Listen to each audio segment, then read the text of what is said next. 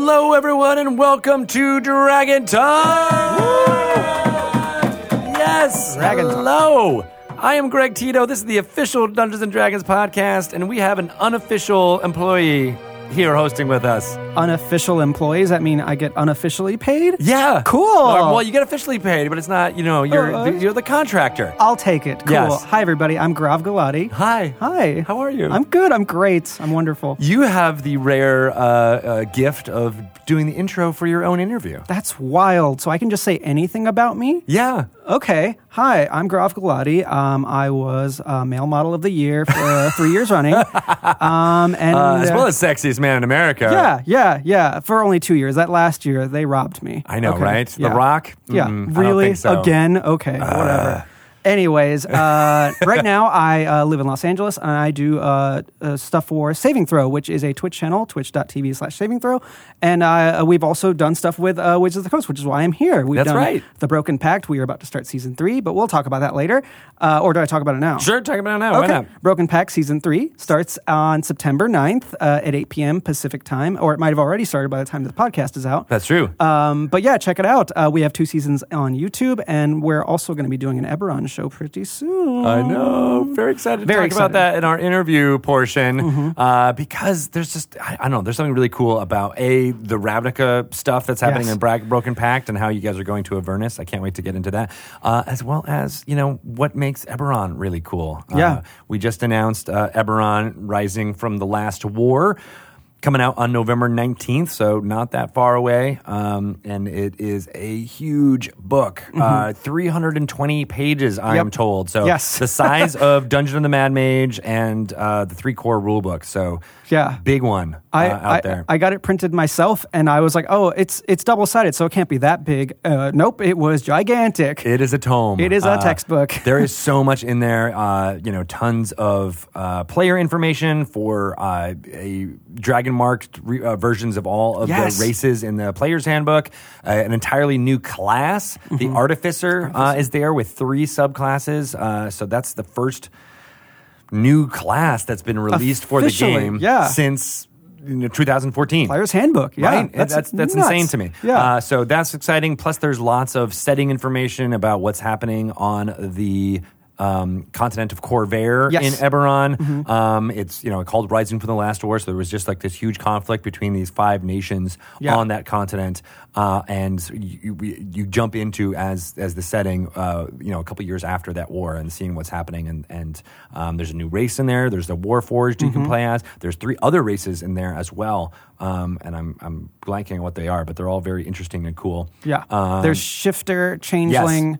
And one more was it goblinoid as a race because they have like hobgoblins now and stuff. I think that's right, yeah. maybe that what, what- what's what it was. I know, but- right? Um, but you know, in a, in a, in a uh, nutshell, it's like those pulp adventures from the 1930s um, with the idea of magic as the um, basis of most of their technologies. Mm-hmm. So they have a lot of modern technologies you might see in like turn of the century uh, or or 1920s or 1930s literature. Yeah.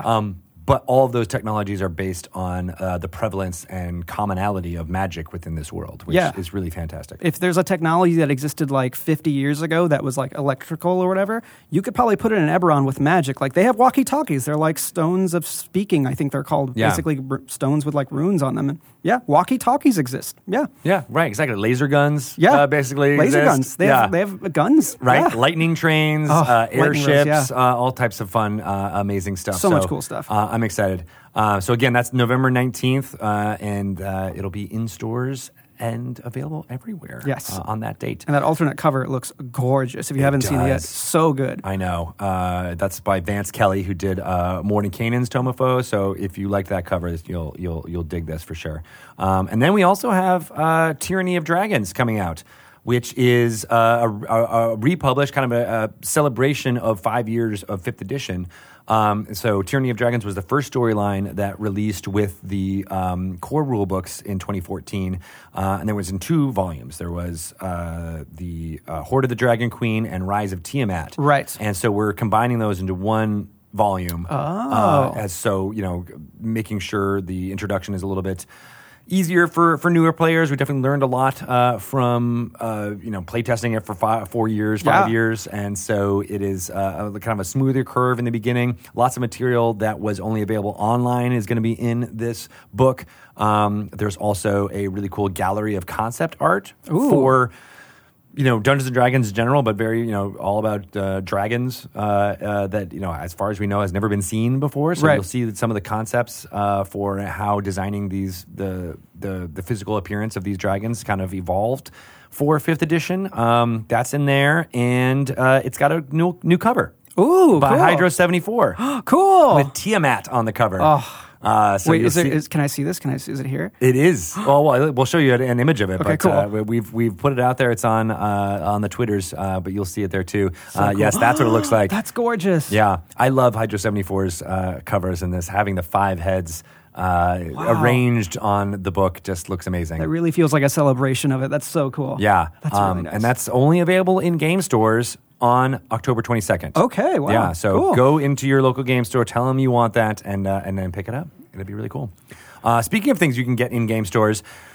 We have uh, the standing statues uh, by Oh. our uh, friends at WizKids. Uh, it is a two scale model. uh, you know, it's about 30 inches tall. Two Uh, scale for miniatures. yeah, two Not scale. for real life. Yeah, for the pre-painted miniatures Yes. you get from WizKids um, of one of the standing statues from uh, Waterdeep. So you know, uh, better late than never. Yeah, I mean, Uh, yeah. But I'm I'm still in the You're- throes of, of of dungeon mastering my uh, home game of uh, Waterdeep Dragon Heist. Yeah. So I'm excited to, to incorporate that into our play. And it's not like you couldn't repurpose it for any setting, honestly. Oh, for sure. It's just a giant, you could even give it stats. I don't know if it has stats in the book or anything. It's just a, No, it's just like it's- architecture, right? Exactly. Yeah. Yeah. So the story behind the standing stand, we did a Should Know on this, but just to recap, you know, it was um, they're under the control of the Black Staff. Okay. Uh, so whoever is controlling that, I think it's uh, Vajra right now.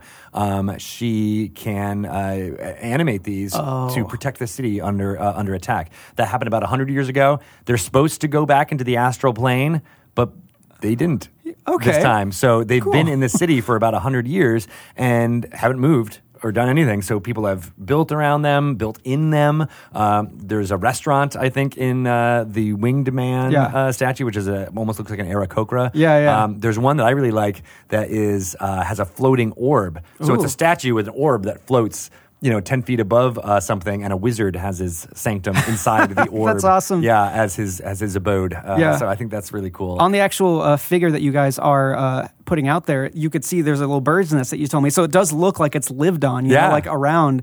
So you could tell there'd be like a little like building next to it with like graffiti or something. So you could even put paint some graffiti on it, you know? Absolutely. Oh, that's a cool idea. Yeah, to make it, make it yours. lived in. Yeah. Um, so yeah, that's available in game stores now, uh, as well as lots of pre-painted minis uh, for the battle. Uh, I was going to say Battle for Avernus, but it's Baldur's Gate Descent, Descent. into Avernus. Mm-hmm. Um, tons of devils and demons in those minis packs. Uh, we we had a small little gathering here for PAX West last night, and uh, so many people were excited to pop those open and see Yeah. what they were going to get. Uh, and there was a lot of really creepy demons and devils in there. Yeah, and the War Machine was there as well. That's We right. To play with that with all the removable pieces and minis can go inside. I mean, you have it right here. It's so cool. It's beautiful. Yeah, I know. I love the Infernal War Machines, uh, and they did a great job designing them. And uh, those are a version of those are going to be in the Beadle and Grimm's Platinum Edition for nice. Baldur's Gate Descent into Avernus. So I can't wait for that too, uh, for people to check those out. Uh, I've been seeing Matthew Lillard uh, be be tweeting about sending those those those out.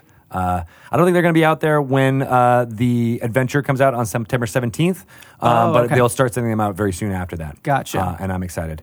Uh, so yeah, there's tons of stuff coming out on September 17th. So there's this adventure, uh, Baldur's Gate. There's two covers for that. The alternate cover um, by uh, Hydro 74, as well as uh, Tyler Jacobson's painting of Zariel uh, with her sword kind of behind her, uh, which is you know, actually on display up here in the D and D office, uh, which is pretty neat.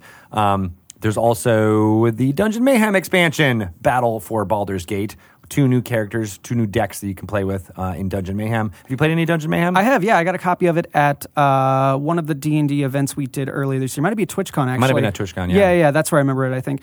Uh, yeah, it's a really fun, like very small box that you can bring anywhere and play anywhere. It's a very fun game. Yeah. Yeah, my uh, my kid, you know, eight years old, she's just like, "Hey, can we come and play this?" And I'm like, "Yeah, let's do it." And she's like, "I'm really good at this game." I'm like, "Yeah, you are."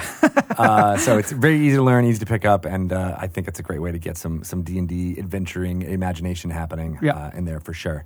Um, so cool, new new characters in there. Uh, Minsk and Boo as one Oh, deck. That's oh cool. That's one so, character. Yeah, great. so you can play as uh, as as that as that tag team, and then Jaheira, uh, the shape shifting druid from uh, the Baldur's Gate series of video games, Nice. is also in there. Uh, well, Minsk and Boo is from them as well. Right, But, yeah. yeah.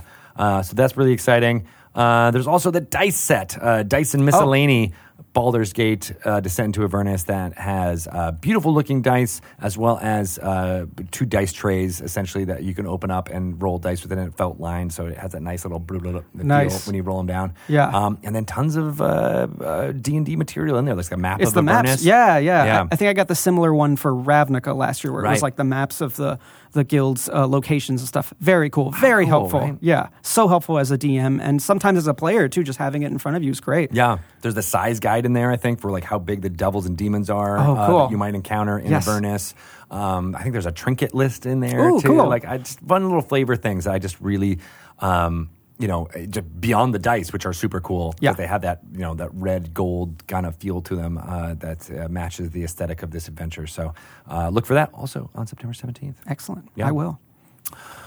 Uh, gosh, Extra Life is coming up. Oh, yeah. Uh, we uh, have, is the seventh year that Dungeons and Dragons has participated in Extra Life, raised uh, more than half a million dollars over that time, and we're excited to uh, continue to raise money for the kids. Yeah, awesome for the kids. Yeah, I've done it for the past two years for Wizards, and I think a couple years before for Saving Throw, and it's always just an amazing time raising money for kids. Like it's one of the best feelings. It is, yeah. I mean, you know, having a having a kid go into a hospital just sucks, Uh, and, and Yeah. so having something there uh, for them to play and Mm-hmm. latch onto and get excited about. Um, uh, that's what that's what this is. Yeah. This is all for, and uh, we'd love for everybody to participate. You know, uh, either by uh, donating to one of our pages. I think I have some pages up there for Dragon Talk. So if you want Oh, to be interviewed on Dragon Talk. You you can donate a lot of money and Oh, we'll make it happen. Yeah. Uh, so that'll be really cool. But even if uh, you want to just contribute a little bit, um, I will read a, uh, a a few lines. I think I said hundred words. Oh, okay. uh, for folks to. That's a lot of to- words. It's a lot of words. That's a good right? deal. Yeah, right. It's hundred bucks for hundred words. I Yeah. thought you know donate it for the kids and we'll Yeah, do that's it. great. We'll do it up. Um, and uh, I'll be doing those closer to when we have our uh, week long celebration Mm-hmm. um, where we'll be doing a lot of uh, drives on the Twitch channel to uh, raise money for stuff. And so uh, look for people on the D&D team as well as an Adventurers League to donate to, and you'll get some other fun stuff. Yeah. Uh, there's a custom ink. You can also get T-shirts. Uh, Oh. They're designed by Emi Tanji here in the office. They're really cool. I think the Slobber Chops one is up now. Slobber chops. Slobber Chops That's is a awesome. tressym, uh, which is basically Okay. like a demon cat. Oh, okay. Yeah. Uh, and so those designs are up uh, now on Custom Ink uh, for uh, Extra Life D and D. Again, designed by Emi Tanji. She's a fantastic graphic designer. She does a lot of the, the, the t-shirts, apparel, as well as graphic design for the books. And uh, these are some of my favorites she's ever done.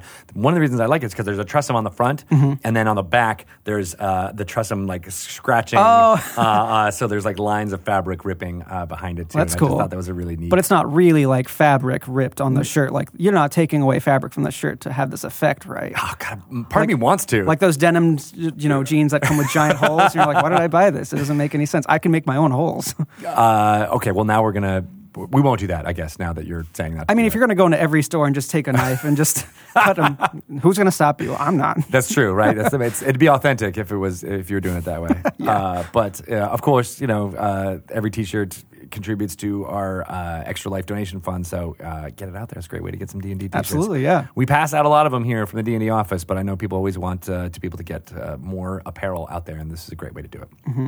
Help the kids. Absolutely, yeah. Um, so we'll be doing more stuff around Extra Life, like I said, around uh, uh, Saturday, November second. Uh, so so look for that and more um, programming on here for it.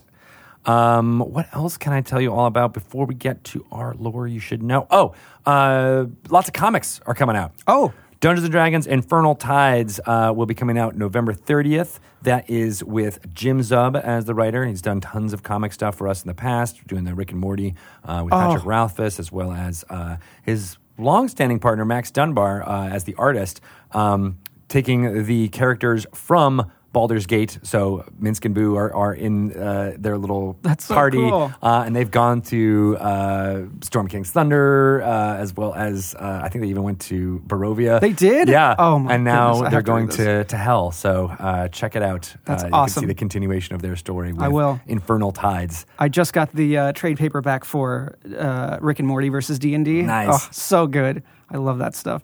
I know. Uh, and then, of course, it's PAX West uh, right as we're recording this. So Literally now. uh, Acquisitions Incorporated live show will be done by the time you're listening to this in podcast Yeah. form. Uh, but Jeremy Crawford is leading a wonderful crew. Uh, I'm excited to see uh, Anna Prosser uh, return as Evelyn. Oh, nice. Uh, so she'll be playing on the main stage uh, along with uh, Jim, Jim Dark Magic, Omin Dran. Uh, I'm sure it's on YouTube at this point, probably. I would say Probably, yeah, most likely. likely. If not, it's going to be within the you know next 48 hours. Nice. Uh, but very exciting. Hopefully, you watched it live on twitch.tv slash PAX. Uh, and uh, we'll, uh, I know, I'll be in the audience waving Mm-hmm. Oh, and, and nice. yelling green flame as it, as it all happens. I'll be in line trying to get a seat, probably. So because that, yeah, gets packed. it can be hard, yeah. It's very good live. Though. It's not at the Benaroya this year. Oh, Did it's not? that? No, I it- didn't. It's at the Paramount Theater. Oh, that's that's a bigger theater, I think, isn't it? I think it's a little bit less. Oh, is uh, it? Yeah, it's about. uh, It's a little bit less. I think only 200 seats less. But Oh, I um, see. Okay. But I, I like it because it's uh, more of a proscenium. You know, It's more uh, grandiose, isn't it's it? grandiose, Yeah. right? It's got that Yeah. kind of old school Broadway Theater feel. feel. Exactly. Yeah.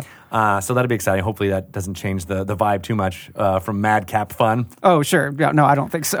Uh, but if you get uh, excited about playing in that type of you know satirical work uh, office environment, Yeah. um, check out Acquisitions Incorporated, the source book. Uh, there is so much information there to start your own Acquisitions Incorporated franchise or encounter some of the NPCs that you will see on stage Yeah. uh, at PAX West. So check it out. yeah, they have some really fun character options too. Like uh, Yeah. I saw a documancer in there, and I'm very excited to try out this scribe that does uh, magical documents. Oh man, I feel like the Azorius Senate That's should have. exactly what I was thinking. Yeah, the Azorius Senate would love to have documents as an official title. Like, That'd be really cool. So good. Yeah. I think you should just make that canon. Like there is documancers. I'll talk to Ruben. Absolutely. Yeah.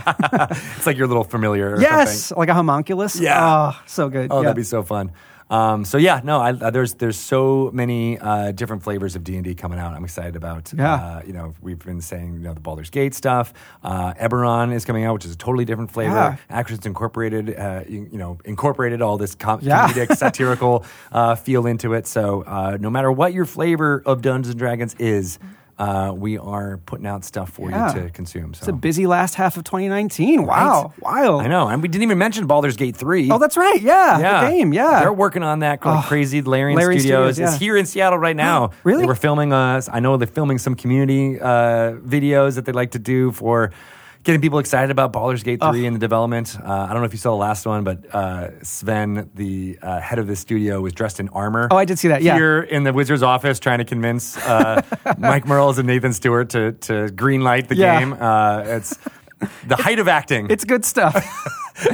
it's worth it for the enthusiasm alone, I think. I think you're right. Yeah. Yeah. Uh, some some some are better at acting than others, but Yeah. you know, it's like taking people who are like you know we're game Yeah. designers and making them uh, uh, you know it's it's really neat. Right, yeah. Yeah. Imagine your boss dressed up in armor trying to convince your other boss trying to do something. That's essentially what it is. Yeah. How fun. I know, and I've and I've been around them when they've made a couple of these community videos, and it's so exciting. The the I don't know the the, the fly by night kind of nature of it. They just kind Yeah. of make it up as they go along, and I Yeah. just love that idea of.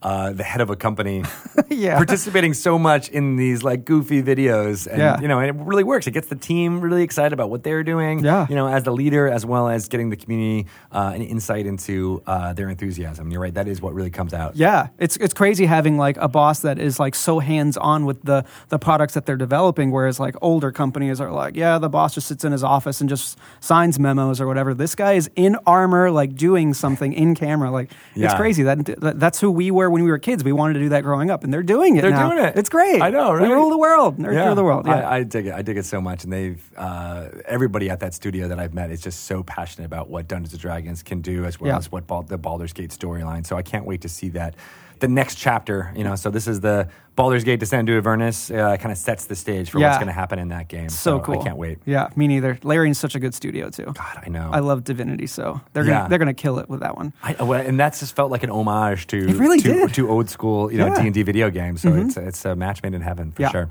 or in the nine hells. I can't tell. Oh, nice, nice. Yeah, Awesome. Well, uh, I, I, as I said, uh, Eberron is coming out, and that's a whole different flavor. And I'm excited to talk to Chris Perkins about Mm-hmm. Yeah. some lore. Let's do it. from Eberron. Yeah. So let's uh, let's listen in. Cool. We got some bings and bongs happening right about now. bing bong. Bing bong, bing bong.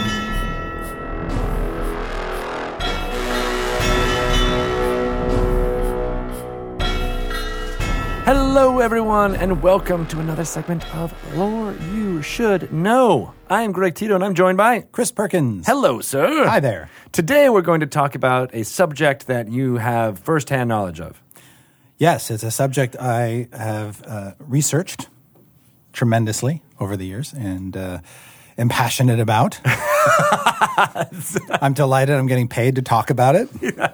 Uh, it is, of course, uh, trolls and how more trolls are created in the D and D universe. sex. Uh, right. Troll, yeah, exactly. how does it happen? Uh, because trolls in uh, uh, traditional lore, as well as in Dungeons and Dragons lore, they re- regenerate. They Yes, the D&D troll has a long history of regeneration, going back all the way to first edition. Um, their parts fall off and they grow back. Yeah. And does that mean that if like a, a, a if a hand falls off, will it grow a whole other troll off of it? Oh, I see what you're saying. Like if you chop off a troll's hand, Yeah. like, put the hand somewhere, will another troll come out? No. No. Okay. Uh, the largest portion of the troll will regrow what it's missing. The smaller portion of the troll will atrophy and die. Okay, because that was one of the theories that was put forth in the, the social media Yes. question about Yes. how do trolls get made? Al although there's there's range to play. You Yeah. know, in a storytelling game, if you want to chop the head of the troll, plant it in the ground, maybe you can grow a new troll from its head. Ooh, Wouldn't that be cool? that would be cool. yeah. And then then it has to dig itself out. Like And then it wants to kill Yeah. you. This has nothing to do, however, with troll sex. So we should really talk about the life cycle of a troll. Yes. In terms of lore. Yes. But we should talk about what kind of troll we're talking about because you know What if we're talking about internet troll, they don't have sex. Uh, yes, that is true. They don't have a Uh, life cycle. We, and I still don't know how they procreate either, but it just They seems to, yeah, it's a contagion Yeah, uh, right. that's out there. Uh, but if you're talking about the traditional green-skinned, warty troll with a carrot, long carrot nose, Yes. so there was an article in Dun- sorry, not Dungeon, Dragon magazine, Yes. issue 301. 301. Yes, by Paul Leach. It was called "The Ecology of the Troll," which Oh. talked about how trolls get it on, and the They put on Marvin Gaye. Yeah, anything helps, right? uh, you do what you got to do. One of the things that's interesting to know is that in these relationships, sort of like Klingons, trolls are the troll females are the aggressors, Ah, I see. uh, and so what they do is they essentially beat each other up to get to the mates that they want. And then they beat up the mates into submission uh, uh, to make it happen. Ah, okay. That's interesting. Yes. And, and that was uh, only introduced in this, this Dragon article? That, that was the first time we really got into the details because typically in monster manuals and things, we don't go this far down the troll hole. oh man, that's not the, that's not the last of the puns that I think will be will be had in this episode. Yeah. So um, they, we tend to deal with their more combat pertinent things, Right. like can they get their hands back when you chop them off? Yes. So this this this So this was the first time we really kind of went down and talked about how, how trolls make other trolls. Okay. and it's uh, trolls don't have eggs. They basically, as written, once the female has gotten herself pregnant, Yes. she gives live birth to a troll, very much the way that normal people do. Yeah. Um, and the troll grows fairly quickly. Um, after a few years, is more than able to hunt for itself. But I always thought that you know you really there's a lot of room I think here creatively to do something maybe a bit more interesting with like mating rituals or whatever. Like I always thought it'd be kind of fun if like uh, you know, male trolls had to go down into the Underdark to find some Underdark mushrooms that they had to eat and consume to enormous degrees. And then, you know, it passes through their system, and they poop it out and they rub it in their hair, and that's how they attract, you know, a, a female troll mate. Um, because Not how I thought you were gonna. That was the story was gonna end. trolls are disgusting, evil creatures. They're, Yeah. they're filthy, they're cruel, they're crass. So I think anything, anything we can do to sort of up the ante as far as their hideousness goes. Yeah. I, I would assume their mating rituals are pretty appalling to look at.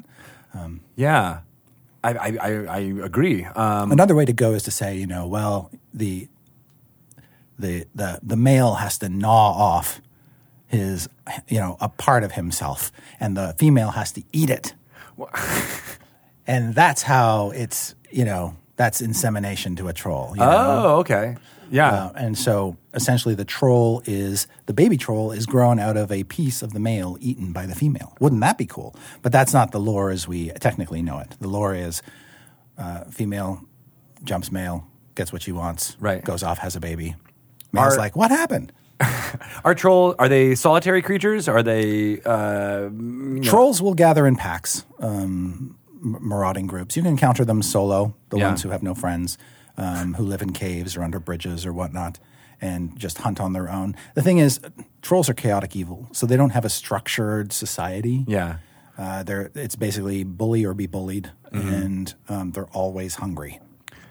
Okay, so it's maybe more akin to like um, uh, a black widow spider or something like that, where like where the you know the the female controls the the mating cycle, Mm-hmm. Yeah. and it doesn't really matter Correct. what what the Yeah. male troll wants, Right, and yeah, he's he's gone at that point. Yeah. she's she's giving birth to a baby, and then the, there's no dad parenting Yeah. that happens here. There's very little mom parenting, as a matter of fact. The mom will look after the kid until the kid's big enough to hunt for itself, and then off it goes. yeah. See ya. yeah.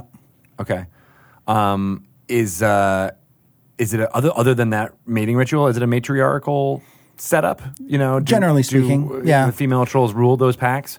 In general, if you if you see anything close to a troll den, Mm-hmm. there will be a a matriarchal figure in charge of it. Okay. Um, in some cases, in the past, in, in adventures and things, we've had um, we've we've talked about the female trolls being a bit smarter than the males, and consequently, they can do things like maybe even learn spell casting, and you could have like a shamanistic matriarch leading a den of trolls. Hmm. Um, that's been done before. Yeah. They don't tend to make good wizards, though. They're, Right. They're, very simple primitive. First level, trolls second level. Understand religion in a way. Um, at least this, you know, the ones who are together in a den where they have some semblance of a society. Sometimes a religion can emerge. Yeah. Uh, and typically they worship a figure called Vaprak the Destroyer. Vaprak. Yes, Vaprak. he is a, a hideous, hideously powerful troll that lives. Well, I should say it. It's not clear whether it's male or female. Um, lives in the abyss, Right. with demons. And so, when you grow up with demons, you tend to be a bit of a badass. And Vaprak sort of certainly qualifies. And trolls hold him up as, "Oh, mighty Vaprak, super high. I want to be like him." Right. And that would be a they probably rather than a than a it. But yeah. Um, Unclear. Yeah. Yeah. Um, and uh, that's that's interesting. So would would uh, the um, re- worship of this deity uh, create that society to a certain extent? Like you know that Yeah. that's probably might be the glue that holds might be, together yeah. the community. It could also be just um, a bit of religious BS. Some um, troll wants to dominate other trolls and concocts a religion based around Vaprak and the, the terror and fear that he instills to hold them together Yeah. and maintain their power. That makes sense. Um, fascinating though that they, uh, you know, try to create this society out of nothing when they can just, uh, you know, go around and hunt. Speaking of whenever they need societies out of nothing, um, trolls are not that picky about what they have sex with, apparently. Oh. That's how you end up with two headed trolls sometimes. Well, uh, in old school, we're talking here. Um, You mean first edition? yeah, like you can have uh, I, the fifth edition troll entry mentions that sometimes a troll's regeneration goes wrong. Oh, okay. You might chop off its head and it will grow back two Mm. uh, instead of just one. It's rare, sort of abnormal abomination kind of stuff. Yeah. But I remember the first edition Fiend Folio had a two headed troll in it. And uh, the s- story behind those is that uh, trolls mating with Ettins. Right. Which And would so- and they're in the same humanoid family ish. It, it all fits. yeah. the story. The story fits. Uh, that makes sense. Uh, and yeah, I never really thought of what, what what the troll regeneration was either. Like, is it a type of, you know, uh, I don't. I, I hesitate to say cancer, but something like that, like where where where cells regenerate quicker than than than. Yeah, it's know. a it's like super iguana stuff. you Yeah. know, the same respect iguanas, are- or not? No, is it iguana that regrows their tail? I don't remember. Well, it's a particular. some lizards. Yeah. Yeah, some lizards do. Uh, it's just a heightened version of that. Trolls are quasi magical in a way. I think Mm. the regeneration has always kind of been portrayed that way. These are not just purely creatures of nature here. That's why the regeneration is so extreme. Um, yeah, because it can happen in yeah. rounds rather than Right. Yeah. And then there's the whole thing about the loathsome limbs, which was a, a feature of Trolls in first edition that got lost over time, Mm. sort of winnowed out of the Troll entry and was brought back with fifth edition. The idea that, excuse me, It's all that chocolate. it's you all just yeah, right? yeah. choking on an M and m Um, uh, Death by M&M is not a bad way to go. While on a microphone. That's, you know. Exactly. So, uh, where were we? What were we talking about? You're talking about uh, the loathsome limbs. yeah, this idea that the troll. Can't say the word troll. I think uh, Zaprak is, uh, yeah, is- is, cursing you. Troll parts can continue to function after they've been cut off. Ah, right.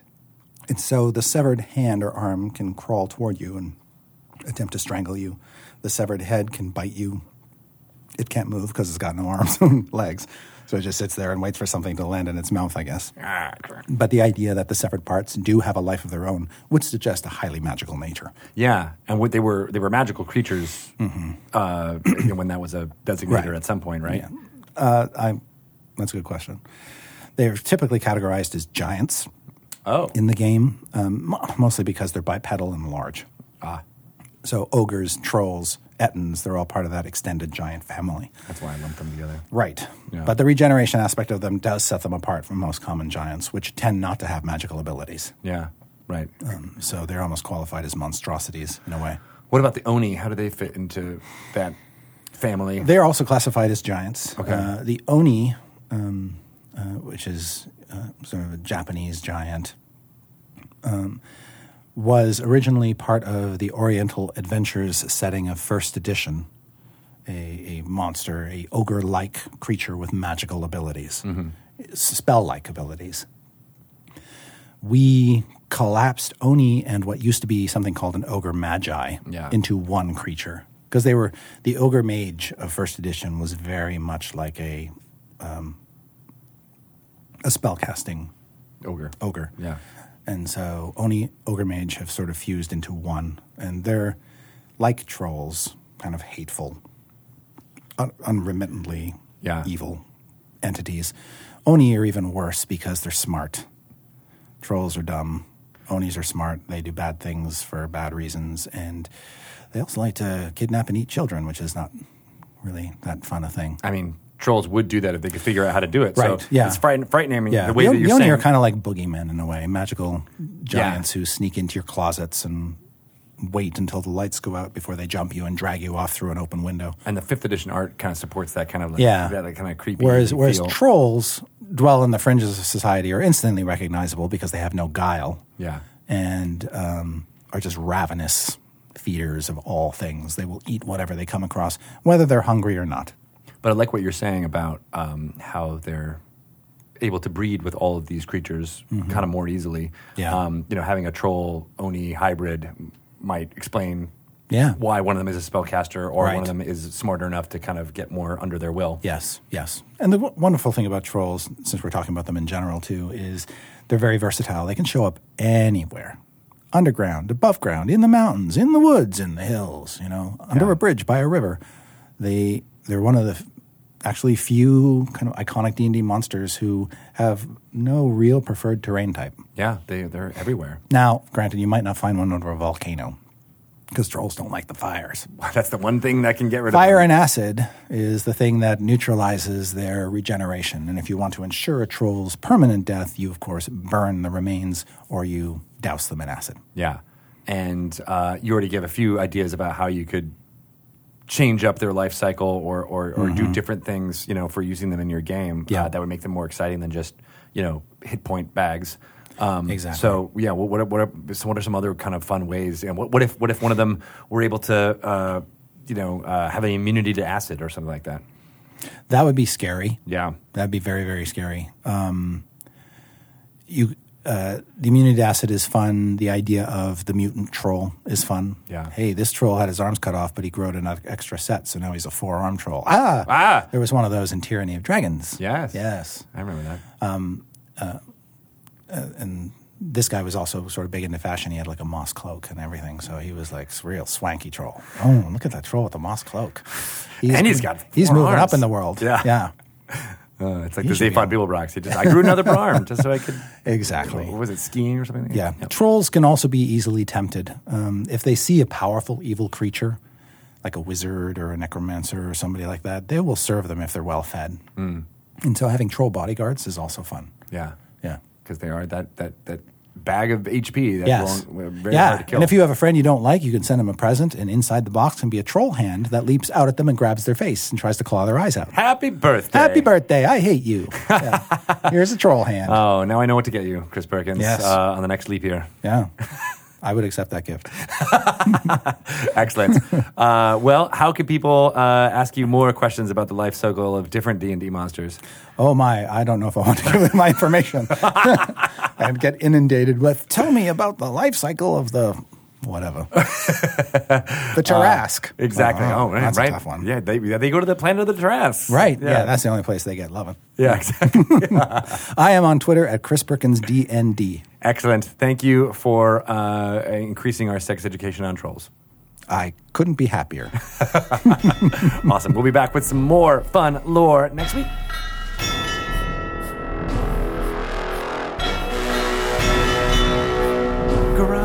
Gulati, hello. Hello. How are you? I'm great. I'm very excited to be here. I've never been to uh, the Wizards building, and it's my first time. I saw the dragon.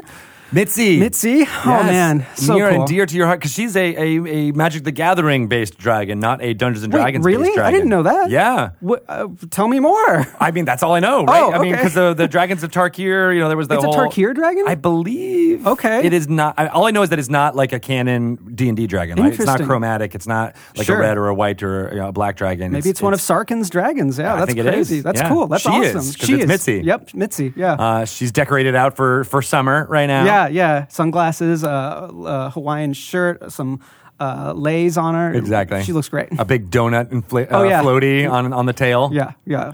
Uh, so cool. It's a new a new thing here at uh, at Wizards. I can't wait to see the Halloween one. I know. I'm so excited. Oh, I didn't even think about Halloween. That Yeah, makes sense. I was right just up. I was just thinking fall, like sweaters and No. and caps and Halloween. cardigans and corduroy pants. Yeah, Halloween, Christmas, and then New Year's. Like I don't know. There's so much you could do with it. Nice, yeah. So we've been we've been dressing her up, and hopefully uh, she uh, uh, you know goes out in style Mm-hmm. for the next uh, all the holidays. Um, so uh, you're here for PAX West. Yes, yeah. I, I have been coming to PAX West for four or five years now, and I usually just do it for fun. This is just something I meet my friends who are from the East Coast. We all meet up here and spend the weekend in Seattle, and I have fallen in love with Seattle. Uh, the first time I came here, I love it. I really want to move here. At some point, I would love to, you know, work here. It'd be great. Um, so yeah, You're hired. Yeah, great, cool. I can do this every day. I Confirmed. could do this every day. This I'm confirming everything in this. Great. In this. awesome. I would love to edit videos here or uh, any sort of other graphical work I can do. Uh, but yeah, I'm in LA right now, and uh, you know, weather-wise, it's completely different. It's very hot summer right now over there, and, and I very much like the cloudy, rainy weather. Nice. yeah, Uh, I, I'm the same. Uh, when I started to come up here for PAX West for uh, for work, I would come home and, and just tell my wife all about how Mm-hmm. it's so green here. Everything is glorious. You know, there's no bugs. It's, Yeah. You know, it's high summer, but it's like not hotter than 75. You Yeah. know, maybe you know that's a that's a hot day Sure. here in Seattle. Yeah, yeah. Um, and uh, I kept telling her about how great it was, and then you know I got this job, and I'm like, hey, hey, I know. Well, she was like, oh, that sounds cool. I would like to move there one day. And I was like, well, here's the thing. I got something for you. Okay. We're going there. Yay. And it, uh, uh, it's all worked out. So yeah, no, I hear you. It, and then it feels like it's a, it's attracting a lot more people Yeah. recently too. Yeah, it's gotten very busy, and comparatively to rent prices and home prices, it's actually pretty similar to LA. Yeah. So uh, that's actually good and bad for me because I'm already living in LA, so I can afford whatever this is. Right. But the more popular Seattle gets, the more expensive it'll get. And especially more popular, I think, with the D and D community. I think a lot of people have uh, congregated here, Mm-hmm. and it's it's really cool to see. Obviously, a lot, a lot of that's happening for for PAX West, but Right. um, you know, beyond that, I think people do the same thing where they come here and they see it, and they're like, I just, I, I, I love the vibe, and they want to they want to be a part of the creativity that's going Yeah. on in the city. absolutely, yeah. Yeah. Um, so people may know you from uh, the Saving Throw channel. Mm-hmm. Uh, when did you guys start that? So uh, I actually wasn't there when they started it. Okay. So it started out about six years ago in uh, literally in a garage. They just outfitted a garage to be a streaming space. Um, it was Tyler's garage, Tyler Rhodes, who was one of the founders. Mm-hmm. It was Dom Zook, Tyler Rhodes, and uh, Ben Dunn who founded Saving Throw. Okay. And basically, they were just streaming uh, a D and D game out of their uh, garage. And this was this was actually pre Critical Role. Mm-hmm. This was like one of the first channels to start doing it. And uh, they started getting an audience, and they started making money off. it. And they're like, wow you can do this. It's weird. It wasn't like a ton of money, but it was enough to, you know, pay for the pizza they were eating and some minis or whatever. Yeah. And eventually they got a, um, like a small closet office in a casting uh, building in uh, West Hollywood. And that's where I came in. That's where I met somebody, uh, David Crennan, who uh, was doing a game for them. Uh, Never Tell Me the Odds was the name of the game. And it was basically a fantasy flight game. It was the Star Wars fantasy flight that we started playing there. Right. And when I got there, I was like, I love the idea of live streaming RPGs. How can I help? So I started uh, doing graphical work and making calendars and helping out for any marathons they did. And slowly over time, I became a producer, talent, and among other things, uh, so many things I do. And I, I love doing it. I love Saving Throw. Nice. And uh, yeah, we have content uh, two to three times a week, and it'll be uh, four to five actually coming up. We're getting pretty busy now, so yeah, it's it's a great place if you want to check out some RPGs. We do D and D, we do uh, we've done Shadowrun, we do Pathfinder, we've done Starfinder, we've done all sorts of RPGs. So That's so cool. Yeah. Yeah. I, I love that, you know, it was a not fly by night, but it was, you know, we just, you kind of started and then, Yeah. and then it, all of a sudden it comes on and it attracted more people to, to it. you know? yeah, it's gotten bigger every year. Now we have like a studio in uh, in Los Angeles, essentially proper, and it's just it's uh, maybe double the size of this room actually, and it's enough to have like a streaming area one side and another like a couch area that we can do other things for interviews and stuff. So Yeah. it's great. That is so cool, and I love that it predated, you know, the kind of the boom, right? Yeah, you guys were there. yeah. Because I, remember when when when I started working here like four years ago, like there was uh, a few names that I had known from following on the Twitter, and and and you guys were were a big part of that. Mm-hmm. Oh, awesome, And, yeah. You know, and then oh, it, it just everything's kind of taken off from there, and I love that you guys are now. Um, you know, growing and, and, and adapting Yeah. to the to the to the landscape, and of course, the Broken Pact show was yes. awesome. And we just started working with uh, you guys for Broken Pact last year, and that was Right. like a dream come true. Like I've always wanted to do something wizard, with uh, Wizards of the Coast. So uh, I'm very happy to be part of that. Now we're about to start season three, which starts on September 9th in about a week and a half. Yeah, from when we're recording this, but when you're listening to this, it's probably Oh, starting a couple yesterday or days. Or, oh yeah, God, we're time traveling again. September 9th is when it airs, which Yes. is 8 p.m. on a Monday. So So that's all you need to know. Yes, that's And all it's you need to know. And then- twitch.tv slash DND. Yes, exactly. And then going on from then. So yeah. Sweet. Yeah. Uh, so season three, uh, where where are you guys going? Oh, so well to, to start, just in case everyone, Oh. Ruben Bressler is the dungeon master. Yes. uh, and it was uh, started in Ravnica. Yes. but So- to promote the Guildmaster's Guide to Ravnica that Right. came out last year. Yes, yeah. So we all started in Ravnica, and our first two seasons took place there, and uh, we have four members of four or four of the ten guilds represented there. And uh, now season three, we're going to hell. We're going to Avernus. Nice. We're excited to preview that book. So in our last at D and D Live, we did a show there, and that took us to the start of Avernus. Essentially, we ended up in the in a deserty area. So that's where we're going to start, and hopefully.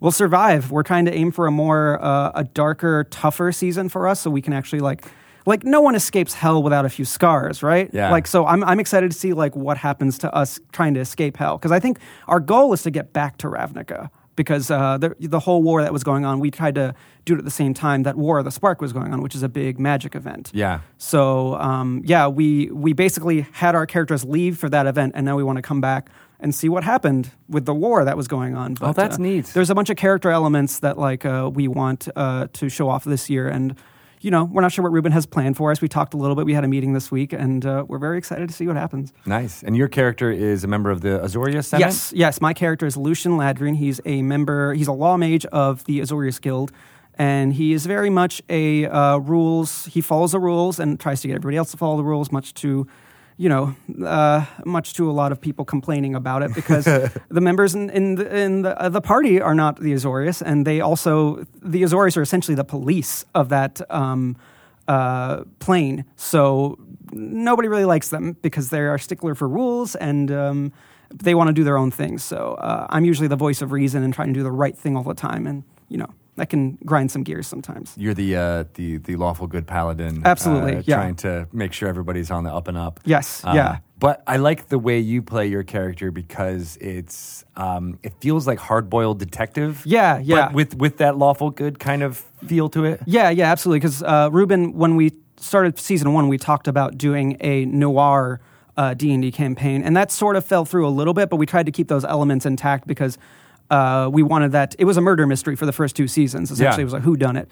So, um, trying to figure out who that was, we had to go through a lot of, uh, you know, we had to find uh, evidence and then uh, link that to somebody else and figure out who actually did this murder. Yeah. And we did, you know, no spoilers about who or what it was, but uh, we did eventually figure it out. Now we're going to our next adventure to see what that is. That's uh, I, I love that. I love that this show um, kind of underlines what how we think of the D and D multiverse in Yeah. a way, right? Yeah, and yeah, that, yeah. And that. Uh, yes, you're based in Ravnica, which is Sure. which is It's fantasy still. It's, fantasy, but it was a, a different flavor than the Forgotten Realms or Eberron Right. or uh, you know anybody's homebrew out there. Mm-hmm. Uh, and it obviously you know popularized by uh, the Magic the Gathering sets Mm-hmm. that have been there for what 15 years. Yeah, I think Ravnica is one of their oldest uh, and most popular uh, planes that they've Yeah. done. This is the third time in Magic that they returned to uh, Right, Ravnica. it was Ravnica, then it was Return to Ravnica. Yeah, now it's is- Return, Return to Ravnica. Yeah. The fourth one is going to be. yeah, probably something like that. Yeah, I think it'll be a few years, but uh, everybody loves Ravnica. The ten guilds are just so people hold them dear to their hearts. You know, everybody Yeah. has a favorite guild. oh, right. It's like the Magic uh, Five Colors where, you know, Yeah, you can so- be like, I'm, I'm red, but like, no, but you can do the yeah, dual you combine thing. it. Yeah, it's it's very interesting, and I love I I love Ravnica. There's something about to the, and maybe it's, um, uh, it's something like kind of an innate human thing about like the math of it. Sure, For some reason, yeah. it doesn't seem like five colors should have 10 combinations. Right, yeah. only 10 combinations. There really are only ten, which is yeah, blew, blew my mind the first time I realized. Like, wait, what about this color? Oh, that is. Oh, that guild. is, yeah, That- they have them all, um, and then they've also done uh, other planes which are three colors. and then I was like, oh, there has to be a ton of those, right? And there are, but they only do like five at a time, just to not have so many options in one set. So Right. I think Tarkir, like we mentioned before, that's the last time they did three color pairings, or they're not, I guess they're not pairings, but three color uh, wedges or whatever they were. Yeah, that's what they call them, wedges. I think Wedges. Oh, Yeah. that's cool. Yeah. Yeah. Uh, so were you a, a, a Magic player for a long time? Uh, yeah, I've been playing Magic for uh, maybe 15 years now, but I only really heavily got into it maybe in the last seven or eight years. Okay. Uh, with Innistrad was the first set that I like. Right. The, the original Innistrad uh, was when I originally got into it, and that's when I also learned that I love Gothic horror and all of its flavors. Like, uh, and then Curse of Strahd was another thing that I was like, oh, this is totally my style. I love all that stuff. Um, so I got into that, and I've been playing ever since. And I love Magic. You know, Commander is probably my favorite format, and uh, Modern is another favorite of mine. But Nice. uh, yeah, I've been playing Magic for a while, and hopefully we'll continue to play Magic. What's the uh, what's the draw of Commander? Because there's uh, you know, for people who may not know, it's basically Yeah. uh, you pick a legendary creature to be your Your commander, yeah. Right. So basically, commander is a format where you pick one of the many hundreds of legendary uh, creatures that exist in Magic's history over all the card sets, and you build a deck around them. So basically, if you pick a commander of two colors, your deck can only have those two colors in it, which narrows down your playfield. And then you obviously your commander you can cast at any time. So it's always available. You need to have it in your hand. It's always in a command zone. So Oh, it flavors your deck in a way that you always want to build around your commander. So if your commander is based on like uh, plus one plus one counters, you want other cards in that deck to uh, play off of that, so it's strengthened and has like an identity. So whenever you have a uh, a commander uh, out in the battlefield when you're like uh, starting the game, you have some idea of how the other person's deck is going to play because of the flavor of and the mechanics of that commander. right. Do you people ever uh, you know not, not necessarily role play, but like get into the story of their their commander a little bit more? Yeah, uh, we can. A- actually, you know, a few years ago, I uh, thought about combining role playing with Magic the Gathering. Hmm. And that was my idea is basically you pick a legendary creature and I basically built an entire system that I called Magic the Role Playing. and I and I put it and I put it out there that people could uh, play and people really liked it. Like there's a whole document that I made. No way. And so people can visit it now and check it out. I haven't updated in a while because uh, I just got very busy, but basically it's uh, you you start you have a dungeon master and they have encounter decks and there's all sorts of ways to play it. But yeah, uh, I think I think combining the lore and flavor of Magic with uh, role playing is something that anybody and everybody should do. Like I love the flavor of that stuff more than I do the mechanics, to be honest. I, I agree. Yeah, I mean, I, I think there is a certain you know game playing math brain that likes the mechanics Yes. of, of how to make things work. But you know what's really compelling about um, Magic as well as uh, you know the show Broken Pact is that it takes all that stuff and makes it into storytelling. Yeah, absolutely. And Ruben's been great about that because he's been using like actual magic cards as items Yeah. for D and D, and he's been like putting the the actual like mechanic text on there. So it's very cool to see those things combined at the table in front of you. And something I didn't realize about Magic because you know I was I was a, a player back in you know 25 years ago, and then I got out of it for a long time, and, Sure. and I've only really dabbled into it. I've never been like full whole hog into um, you know kind of competitive play or anything like that. But when watching your show, I was like the way he described characters really made it feel like like the MCU or or, Oh. or you know the fact that there's this myriad of characters that have maybe even even had a card named after them. They just Yeah. mentioned in flavor text, but over time, these little data points that Yes. are on each, you know, one line of text over 10 cards over Yeah. 15 years, you can build a story. Absolutely. And those Mm-hmm. characters have meaning to, to Magic fans, or at least the ones that, that pay attention to this type of thing. So it, it- that was one thing that, that the show taught me was that you know there was this wealth of uh, tapestry of characters that you Yeah. can play on and that people will love just as much they love as seeing like you know obscure character in the MCU. Absolutely, yeah. Like uh, mentioning the MCU, like it, it. You're right. It's very much like that because the history of this, you know, it's not comparable to comics, which are going for like hundred years now. But Right. it's been 25 years of magic, and there's plenty of places and people to pull from. Um, and uh, at the same time that like.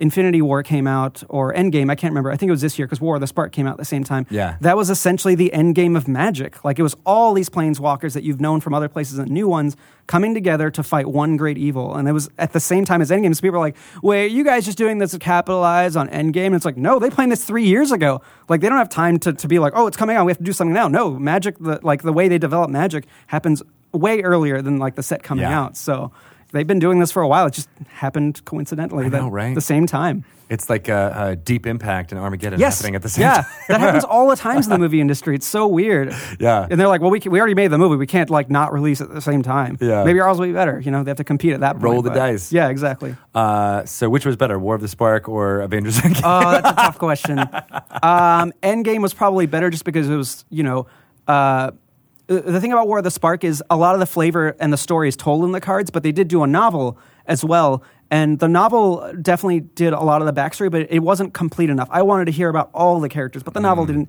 just didn't have enough pages to, to put all the, Right. the flavor and backstory. But it did a really good job of talking about the characters that, you know, perished and will no longer be a part of magic, which is crazy. Yeah. Um, no spoilers. I don't want to tell anybody who hasn't read the book. or- Apparently, someone spoiled me yeah, when I we were walking know. around Yeah. all that. I'm like, oh, we saw someone that had you know passed away during uh, the events of War of the Spark, and I'm sure people know at this point who it is, but I won't say it. Uh, they're they've been a mainstay character. It's essentially like Captain America, you know, like that. He's been the Captain America of Magic. Uh, now I've given it away. You know who it is. Um, everybody knows who this is now. Uh, well, maybe not people on this podcast, but Oh, that's uh, true. Yeah. so Yeah, yeah, it's possible. Yeah, Yeah. Because you know, as as much as uh, you know, like I said, I I've, I participated in the magic lore. Like I just didn't realize the wealth and the depth Yeah. of it. Right. So I encourage people to you know, obviously, Guildmaster's Guide to Ravnica is a great Oh, yeah. Uh, uh, source for for that plane, but all of the art of magic books that have come out over the last you know five or six sets, Mm. Yeah. um, have been really glorious. Those I just are love so good for I love paging. Well, obviously, the art is all glorious, but Yeah. it's the world building that goes into those. Um, James Wyatt, uh, who used to be on the D and D team, Oh. uh, and who uh, was a lot of the world builder behind uh, Eberron. Uh, Oh. honestly, he wrote like three or four novels and uh, set in Eberron and stuff. So he works Okay. on that for Magic now, Right. and, and does all those those art of Magic books. Um, so yeah, there's more crossover than people realize. Yeah, yeah, and and you know, looking at the art of D and D and the art of magic, like there's a lot of cross uh, contamination there. A lot of the artists do work for both Yeah. and stuff, and it's just beautiful. It's just beautiful art. Like you can tell a story just by looking at some of the art. Yeah. Um, I've seen people. I, I heard this once that people can basically open a booster pack of Magic and you can lay out those cards, and you could probably make a D and D adventure just based on the titles and art of those cards. Like Yeah. it's there's locations, there's people, there's actions, so you can combine that out on a table in front of you and be like, "Yep, this could be a D and D adventure if you really wanted to." Yeah. Yeah. and I love that, that Ruben's kind of doing that with Yeah. uh, uh, as the dungeon master for the Broken Pact Yes. and, and, and casting those spells and, and having Yeah. that be a part of what's what's what's going on. Absolutely, yeah. Um, so that show starts on September 9th, you Yes, said. yes. Um, people who haven't been watching it, what what do you think is your your your way to get people in uh, to where you guys are now to start watching it for season three? Um, for so season three, we have uh, we've done two seasons, so that's ten episodes each. Um, you can watch it on YouTube, or you can. We also have a podcast version. You can listen to it on uh, in your car or whatever. Um, but if you just want like a short blurb on how to get you into the start, we were basically. Uh, we are a group of members of the guilds of Azorius, Boros, Dimir, and Selesnya, and we came together to solve a murder mystery. Um, uh, uh, Amaro, which is a great like uh, druid in the lore of uh, Ravnica was murdered, and we tried to figure out who it was. And we went through all the locations in Ravnica to figure out who did it, and we did. And by the time we did, we had to leave Ravnica. We were ej- essentially ejected because the war was about to start, and we couldn't be there. We were too important. So they essentially made us planes walk away to Innistrad and then Avernus. So that's where we are now. We're in Avernus, and we're basically back to ground zero. We have no help. There's nobody here that we know. We're just stranded in a desert, as far as I know. So we'll see how Ruben takes it from there. But Nice. uh, yeah, we're starting fresh in Avernus, and Maybe you'll find one of these uh, infernal war machines Yeah, to, to take oh. you around. we were talking about how uh, the infernal war machines in the book you can like build your own and like customize it like Yeah. how our guilds would be represented because the guilds no longer exist in avernus but we are such uh, stalwarts of our guilds that we want those factions to be in avernus how can we bring those guilds to avernus Yeah. uh, we're very excited because like uh, jordan pridgeon who plays the boros minotaur uh, the boros are a very like militaristic and uh, forward marching uh, guild and they would work very well in Avernus. And so he wants to start the Boros in Avernus. He wants to start a new faction, smart. but like based on him or whatever. So we're, we'll see where that goes. I'm very excited. with all the, the stuff we did at D and D Live with the the different warlords Yeah. who are you know obviously there's the blood war going Yeah. Mm-hmm. on in the background. So there's always that big meta thing of of devils versus demons on the Yeah. front lines. Um, but I love that there's these little pockets of uh, you know autonomous gangs essentially who have their own vehicles and they have their own thing. Um, you know, and we introduced a bunch of those during D and D Live, like. Uh, uh, uh, Shit, I'm forgetting some of the names uh, of them, but like, uh, oh, Mad Maggie was Mad was- Maggie, yeah, that was the big one. Yeah, when when Jeremy Crawford was playing uh, that character it was amazing. So I could see you know very easily player characters who get uh, Baldur's Gate Descent into Avernus creating their own type thing or, or sizing up with it. And it, Mm-hmm. Yeah. I mean Boros is a perfect Yeah. uh, thing. So I don't know if your character would necessarily Well, yeah. want that, but That's the weird part is like so Lucian is very much the you know follow the rules and go by the word of the law but there's not many laws in Avernus. It's kind of a hellscape but there are contracts and that is one place where Lucian excels. Like he is a uh, sort of a lawyer investigator and uh, he loves contracts and deals so he can look over those deals that the devils are giving off to everybody and be like no this isn't a good deal you need to write this in triplicate and then uh, to, to double dot this and like he, he he's going to be very happy doing that Nice. as long as they're not taking advantage of him. We'll see how contracts work out in hell. You know, they're probably never in your advantage. So uh, yeah, it's about figuring out the the the of least resistance or, Yeah. or uh, you know the least evil choice. what's the least evil choice? Yeah, exactly. Yeah, Yeah, That's gonna be really interesting. yeah. Um, and then yeah, I don't know how the other characters are going to react to being in this this yeah. hellscape, right? Selesnya is all about nature, and as Ruben kept on telling us, there's not many trees. There is no nature there. There's as not far many as trees. I can tell. So there's going to be a big disconnect for uh, Tutoru, played by Ashlyn Rose. Um, but I think I think she'll find a way to, to get along. And then Dimir Riley Silverman plays our Dimir character, who is a uh, a rogue uh, assassin sort of type. But I think she'll fit in just fine. Actually, I think Yeah. she'll do pretty well there. I think the uh, questionable morals of rogues uh, kind of fits into Avernus pretty yeah, well. yeah. And Yeah. Ruben was also talking about like combining magic and D and D again. Just because we left Ravnica doesn't mean magic won't play a part because there's plenty of characters in Magic that are and can be uh, brought to Avernus. There's Tibalt, which is a planeswalker that is uh, essentially a devil planeswalker, and then Yeah. there's Ob Nixilis, which is a demon that can also be easily put into Avernus. So I I would bet money that they would show up, and fingers crossed they do because I love those characters. So that's an interesting topic because, correct me if I'm wrong, but I believe demons in magic are lawful evil, and Um, devils are the chaotic ones, where it's opposite in yeah. D and D. I think I think you're right about that. They, I mean, like they haven't really had lawful or neutral in Magic Right, up but until I- Ravnica. but essentially, yes, you're right. Yeah, that that's essentially how they like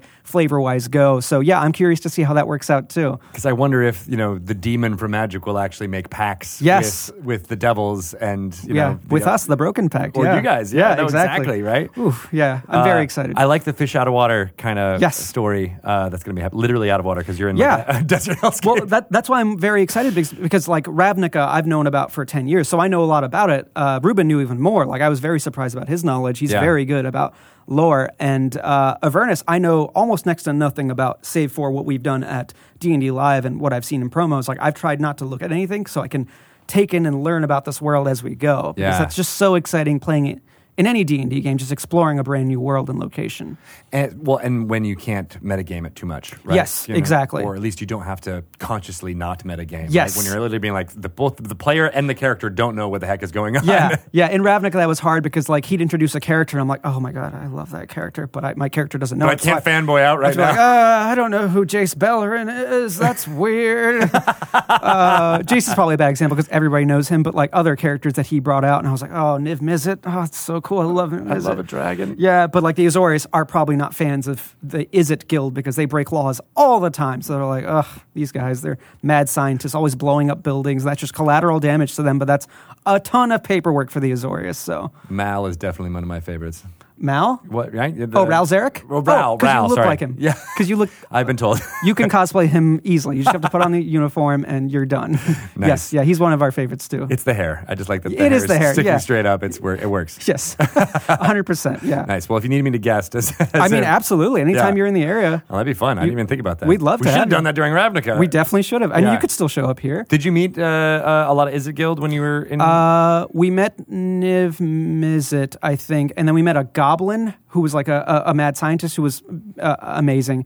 Um, but I don't think we met anybody else. I don't think we met Ral. Uh, I think we heard about Ral in like the background, but we didn't meet Ral. Mm. Yeah. he was busy in the pre-events of war. right. And So- Ral is interesting too because uh, he has a relationship with Yeah. another member of the guild. Yeah, a I- different guild, right? Yeah, the guild being the the Orzhov Guild. Right. Um, and I forget the name of the other character. It starts with a T, I believe. But basically, yeah, that, that was just a very open thing they did in this previous set to say, like, yep, this uh, character is a gay character with this character, and that is just an open relationship, and everybody loved it. Like, it was great. Yeah. Like, Magic's been doing that uh, for the past few years, and we're we're all loving it. It's awesome. Yeah, bring more diversity, bring more kinds of relationships into the game. For sure. Yeah. Yeah. No, it's been cool to see. Um, and uh, so w- you know, so we talked a lot about your background with magic and where where Yeah. that came from. When did you start playing Dungeons and Dragons? So my history with D and D, um, so when I was a kid, I got this board game called Dragon Strike. I don't know if you've seen it or heard of it. Mm-hmm. Yeah. but yeah, it's a board game that TSR made before uh, uh, Wizards bought them.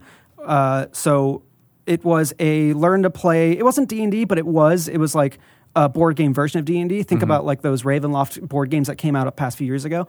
But it came with a VHS tape that's like 30 minutes long, and you can pop it in, and it teaches you in a very campy way how to play D and D. And they have actors and everything. I think one of the American Gladiators played like a barbarian on it. Really? It's so good. Like I recommend anybody to watch it. It's on YouTube. It's on. Th- it's 30 minutes long. It's on YouTube. You could watch if you want. Whoops.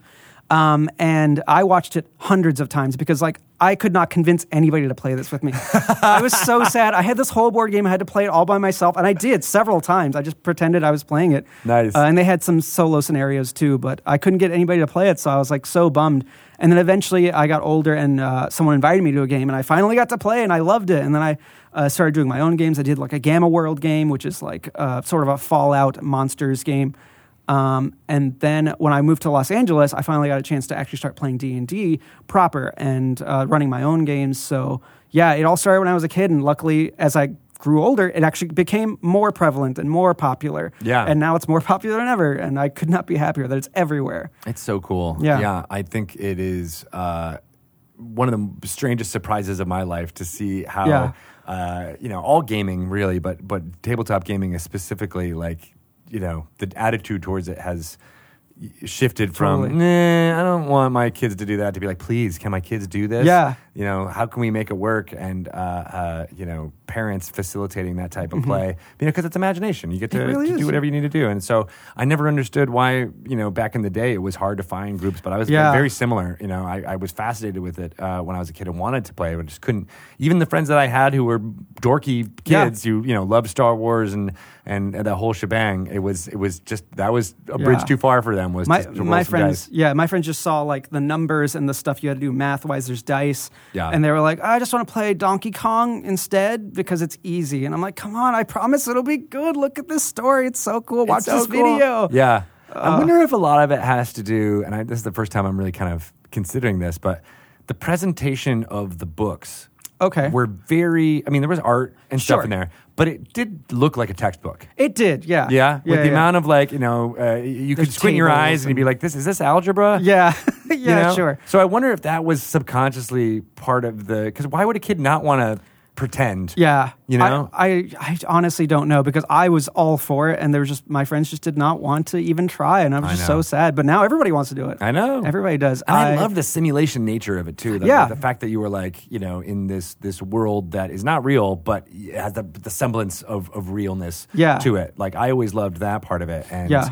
uh, so that's where the tables and the percentages and all those things came in because I was like, oh yeah, you know, this this town would have you know twelve percent halflings and this many things and then you know in order to to ascend from this level of druid to this level of druid you have to find that one druid and kill him or, Right. or best him and that's the only or her and that's the only way to ascend to the next level like that kind of stuff made it feel like a real thing even though it was just this fantasy world and Mm-hmm. Yeah. i was i never i tried to like explain that to people and obviously people was like yeah no that's great Uh, Yeah. but like back then people were like what are you saying Yeah. why I I mean, playing like computer games back then when they had like fantasy games on there that let you do things similar to that, like uh, like EverQuest as, as an MMO or something like that was similar. Yeah. But like in D and D, you can do whatever you want. You don't have like uh, pre pre made responses to questions. You can ask whatever you want and learn whatever you want. So it's just so many more possibilities in that world, and that's really what drew me into it. It's just the open ended nature of uh, exploration and combat and uh, social encounters, all that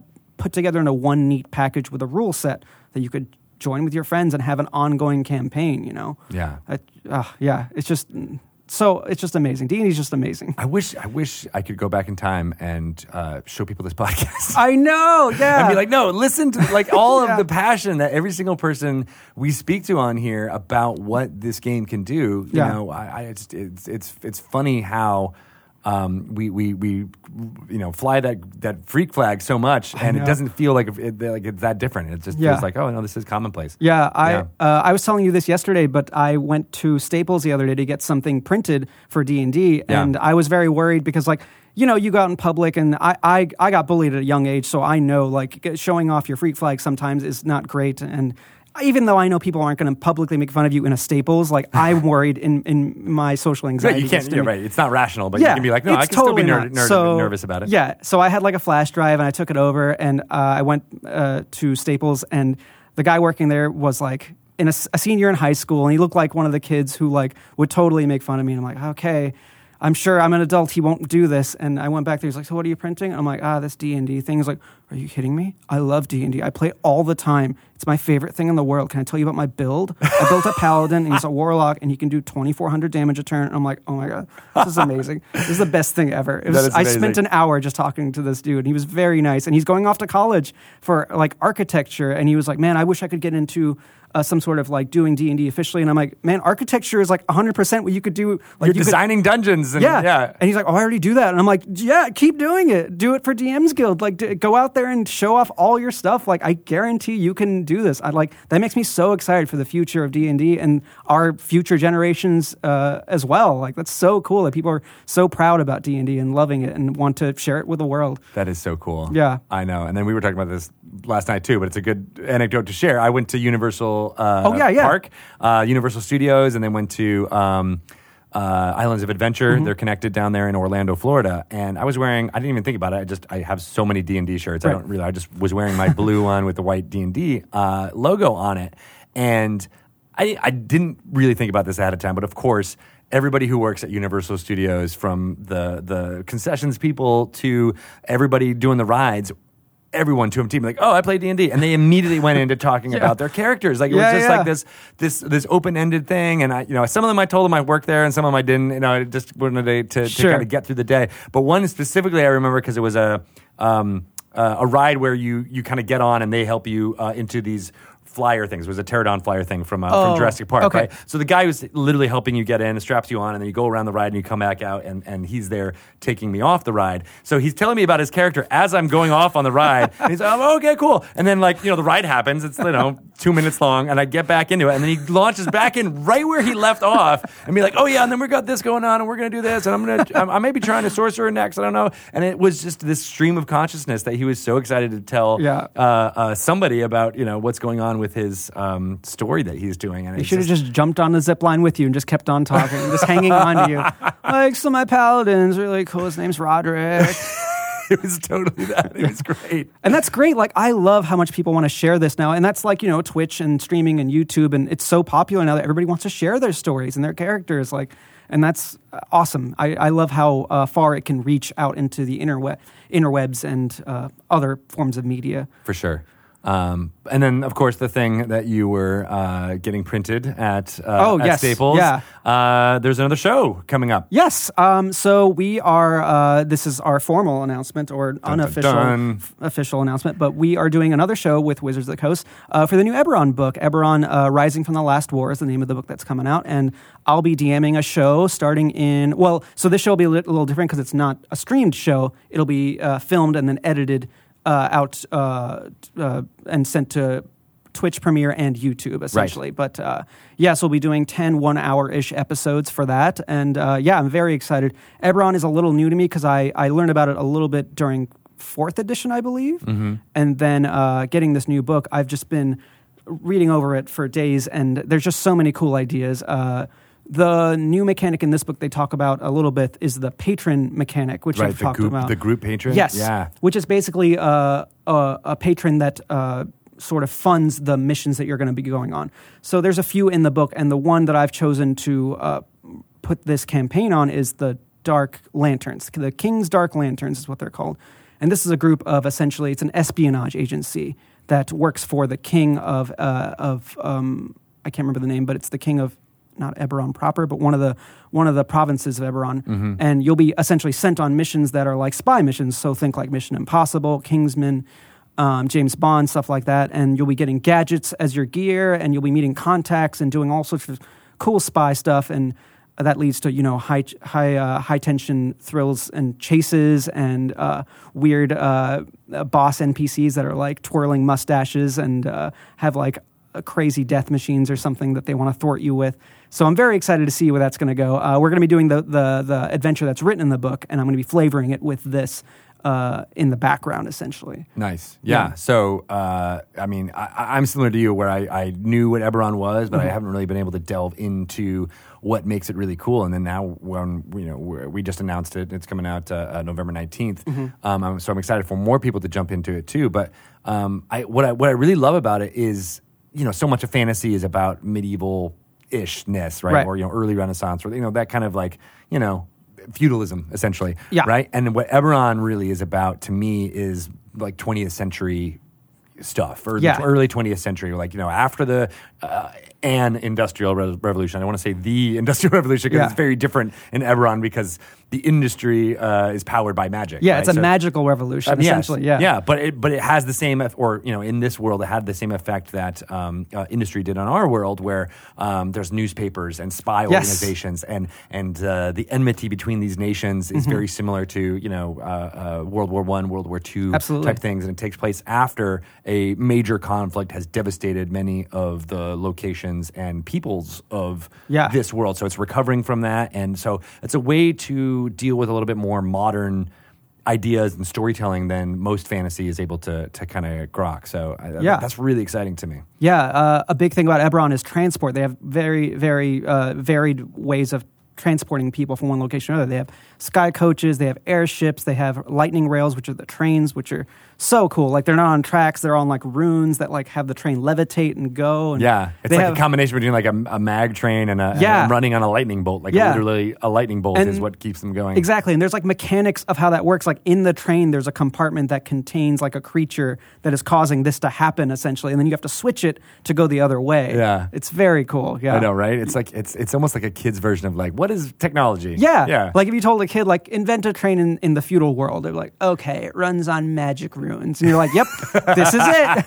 That's the train. done and done. But it's awesome. It's great. Yeah, uh, and then the Warforged are uh, Yeah. a really interesting kind of idea of you know I mean I, I grew up watching Star Trek Next Generation and, Okay. and and Commander Data you know that idea of battling with uh, uh, what is sentience and what is Yeah. what is a soul and does a, a thing that's made by a human Yeah. have that type of thing and so like the Warforged are all dealing with their their place in the world uh, being you know the the added thing is that they were made as weapons Yeah. they were basically made as weapons They're for living war weapons, they're yeah. living weapons but then after the war's over Yeah. what do you do It's it's a huge thing in the book, and I'm glad they talk about it a lot because like when you think Eberron, most people will think Warforged immediately. That Yeah. that was like the key element that would made them different visually from actual like regular Forgotten Realms stuff. Right. And yeah, they they treat it very well in here. Like the the actual adventure talks about like. There's a lot of warforged that just do like labor that they can find because they are essentially like migrants from a different place, and people treat them like lesser beings almost sometimes, and uh, so they have like parts missing, and that's just who they are. Like they're trying to just not feed themselves; they're trying to find uh, money to replace their arm. Like that's what they're trying to do just to get by, so they can do more work. Yeah. you know. So uh, yeah, it's very interesting, and they also have different levels of sentience. I was uh, reading Oh, a book. Yeah, I was reading a book called Tales from the Last War, which is an Eberron book that came out years ago, um, and they talk about Mm-hmm. might have been how written by James Wyatt it's possible. Yeah. Yeah, it's possible. Uh, but those are that's a really good jumping on point if you want to learn about Eberron. That book is just ten short stories about Eberron that take place uh, after the war. Oh no, it's by Mark Sehestet. Mark So- Sehestet. Yeah. Uh, yeah, Tales from the Last War. But they talk about how uh, Warforged were built, and then like some of them just have like they talk like this because they are just robots, but some of them have full sentience and they are just they have emotions and everything. Yeah. So it's it's weird. Then that's how people see it. Like, no, that's just a machine. But like some of them aren't. Some of them are actual full fledged things with emotions and lives and friends and family. So And what I think fascinating about that too is that there's you know there's there's good uh, Warforged Yes. and then there's the evil Warforged Yep. and you know and and um, some that are damaged so much that they almost have a, a PTSD like Yeah. like uh, uh, you know qualities in their lives and they want Absolutely. to be able to get help and figure that out and so I mean th- that's why there's so many more modern stories I think that can be told uh, using using Eberron uh, that I'm, I'm Mm-hmm. Yeah. really excited to see how what your show does. Yeah. So you as dungeon master, have you done a lot of uh, uh, uh, dungeon mastering for live streams? I have. I've done. I did two mini episodes, so six uh, episodes in Barovia. I did a story that takes place in Ravenloft, but a hundred years after Strahd had died. So it was like, what's what's Ravenloft? What's Barovia like after Strahd has been killed? He always comes back, but like it hasn't happened yet. So my story tells the beginning of like the return of Strahd and. Uh, I called it uh, "It's Always Cloudy in Barovia" as a playoff. It's always cloudy in Phil- or uh, always sunny. Um, so yeah, I did a few of those, and I've done some one-offs, and I've done uh, a few other things. But yeah, uh, this is my full. Uh, this is my first official for Wizards like DMing thing, so I'm very excited, and hopefully I, hopefully I knock it out of the park. I'm- Nice. I'm, I'm, stressed too because like there's a lot of this since this isn't a live stream, it's a pre-production and uh, Right. filmed thing. There's a lot more that goes into it because you have to get everything done in a few set amount of days and then edit it all together. I'm also editing it, so I have to add a lot of the sound and stuff to it too. But I'm very excited. Well, that I mean, that almost gives you more, uh, uh, you know, uh, of an auteur type Yeah. thing to it than a live stream would allow you to do. right? Absolutely, yeah. I have more control over it, and you know, uh, there are tons of live streams now. But the way I usually uh, get my content for live stream and stuff is through podcasts or edited stuff like this. So I just appreciate having a crunched down version without uh, all the dead air and stuff. And some people have time for that, but I just I'm just so busy. I love having it just condensed for me and well edited with music and sound effects and all that. So. Yeah. Um, I'm excited to see how that process works out. And I like the the the framework that you have uh, set up so that they're going to be you know going off on these spy missions, Yeah, and, yeah. and things like that. I They'll think have a handler. Really. I'm trying to think of like a name for like the handler. Like you know, there was Moneypenny for like James Bond or whatever. So I'm thinking of like I don't know, Gold Nickel would be like for theirs. Miss Gold Nickel. I don't know. Maybe I'll use that. So something something similar. But I want those tropes to be there recognizably that this is playing off of this property or that, but Yeah. making it flavoring it so that it's in D and D because I don't think I don't think anybody's done that yet. And like looking in this book, like there's so many other patrons, but this is one of the one that stu- that stuck out to me Sure. as like one of the coolest ideas you could do for uh, a video uh, D and D stream. Yeah, and the patrons is um, is neat because you know the, that the idea of a patron as your quest giver is not new to Dungeons and Dragons Right. by any means, but the idea of having mechanics associated Yes. around that, as well as having, I mean, there's there's a slew of them that you can choose from as Yes. examples, and of course you can use those examples to design your own. Yeah. Um, but I love that like some of them are like university researchers Yeah. or archaeologists or you know Yeah. uh, newspaper reporters and things like that. Yeah, And there they- was the the Sharn Inquisitive or something. There's a newspaper that you said, and then like you mentioned, school that you could just be. You could set a campaign in Eberron's schools or like Harry Potter. Like they have the whole Oh, thing for yeah. that. That's really cool. There's there's so there's a bunch of them in Right. there, and there's all sorts. There's a military one. Uh, there's a magic one that's just like mages and stuff. There's a bunch. And there's there's mechanics in there, so there's benefits to to choosing one of these for your group Yep. early. Uh, into a certain extent, so you could you know you could do that in the in the session zero and, and get it ahead of time. But I also like the idea of like it naturally happening and being Yeah. like oh, okay now this is your group patron, and then you all get this this benefit to to uh, signing up with them. Yeah, exactly. So, and they also talk about like each faction has like enemies and stuff, and other examples of factions that could be fighting against you, and what you get if this happens, and you have ideas for home bases and complications and uh, missions that you've been on, and there's the, they they flesh it out very well. Neat. Um, we'll of course be having a lot more information about uh, well all of Eberron Rising from the Last War uh, soon as we'll you know we'll delve into uh, the writers and all the lore and stuff behind that.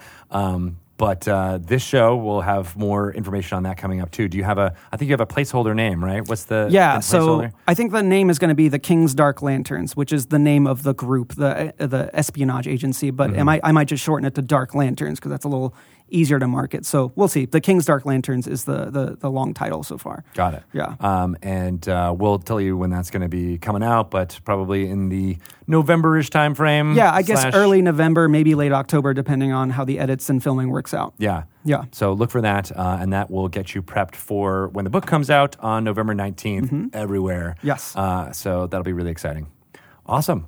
Uh, do, can you, you, do you want to talk about the cast yet, or, or you want to Uh, wait on that? I should probably wait because we haven't 100% locked it down. Okay. So, like, uh, you know, we haven't signed contracts and stuff yet. So Sure. I think I should probably wait. But we have a good crew. We have a good crew. I know, right? Yeah. I'm, I'm, I'm chomping at the you bit. know, you know about some of them. So, yeah. It's yeah. going to be exciting. Yeah.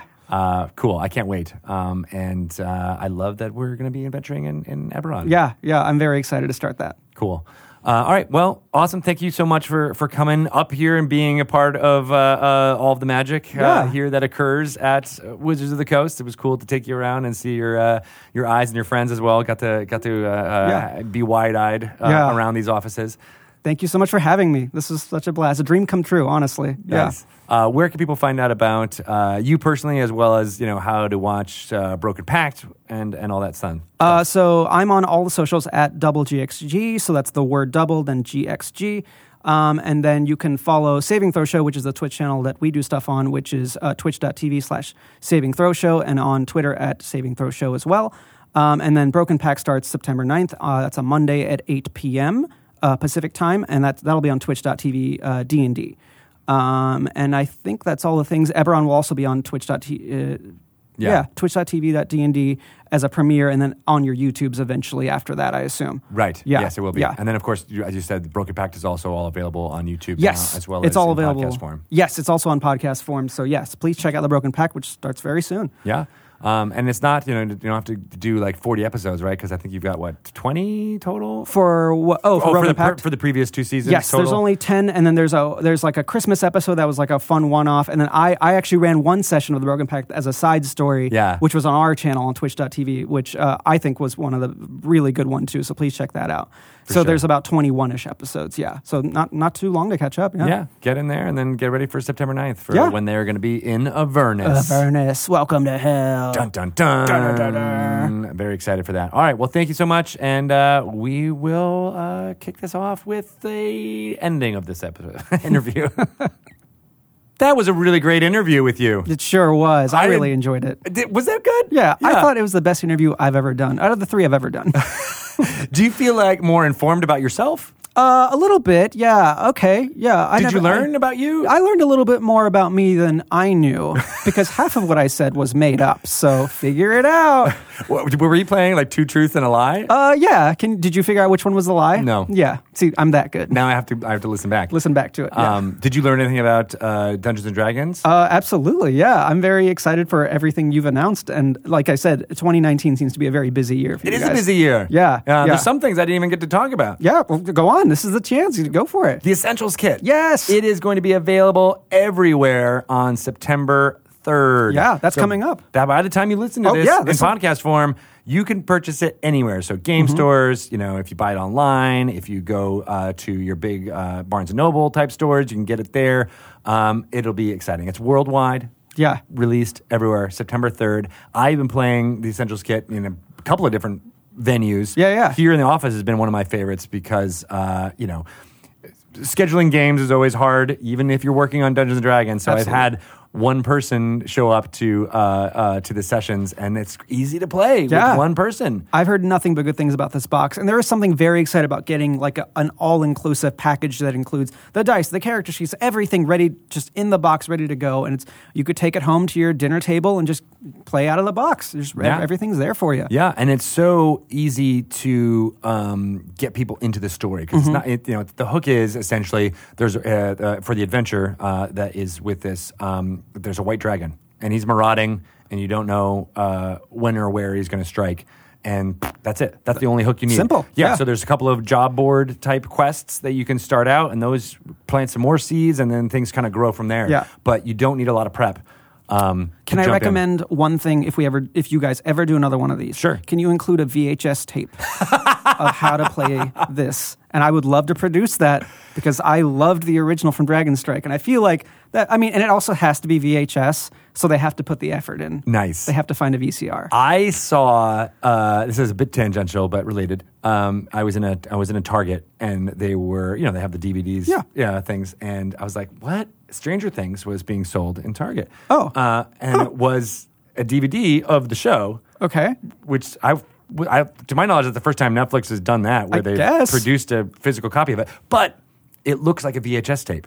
Oh, cool! That's, awesome. That's where I was like, oh, okay, Yes. cool. I would buy this even if I don't want to watch it this way. I just like the the collectible kind of nature of that. That's really cool. Yeah. That's awesome. I love that theming. Yeah. So, uh, but back to your thing. Yes, let's do it. Let's make a VHS. Let's do tape. it. Let's do it. Or like a flash drive. Can you like- actually do it with an Avid, uh, you know, thing I mean- to create an actual Yeah, VHS editing bay? Yeah, you could definitely do it. Yeah, I think so. That's you have I to- learned how to how to do editing a video. on on what? At Avid? No, it was pre-Avid. It was. Oh, it the was, the reel to reel. It was. It was a. It was no, because it was two VCRs. It was two VCRs with a controller. That's essentially reel to reel. Yeah. because it's the the VHSs are the reels essentially. So yeah, that's wow. That was my AV club That's thing awesome. in like, you know, 1994, Okay. 93. Yeah, Uh, they don't do that anymore, Greg. They really don't. Just letting you know. It's all digital. So for us to get VHS copies into this would raise the shipping prices and the production. Like each box would cost eighty dollars. We're talking about a bespoke thing here. Yeah, For sure. probably. Yeah.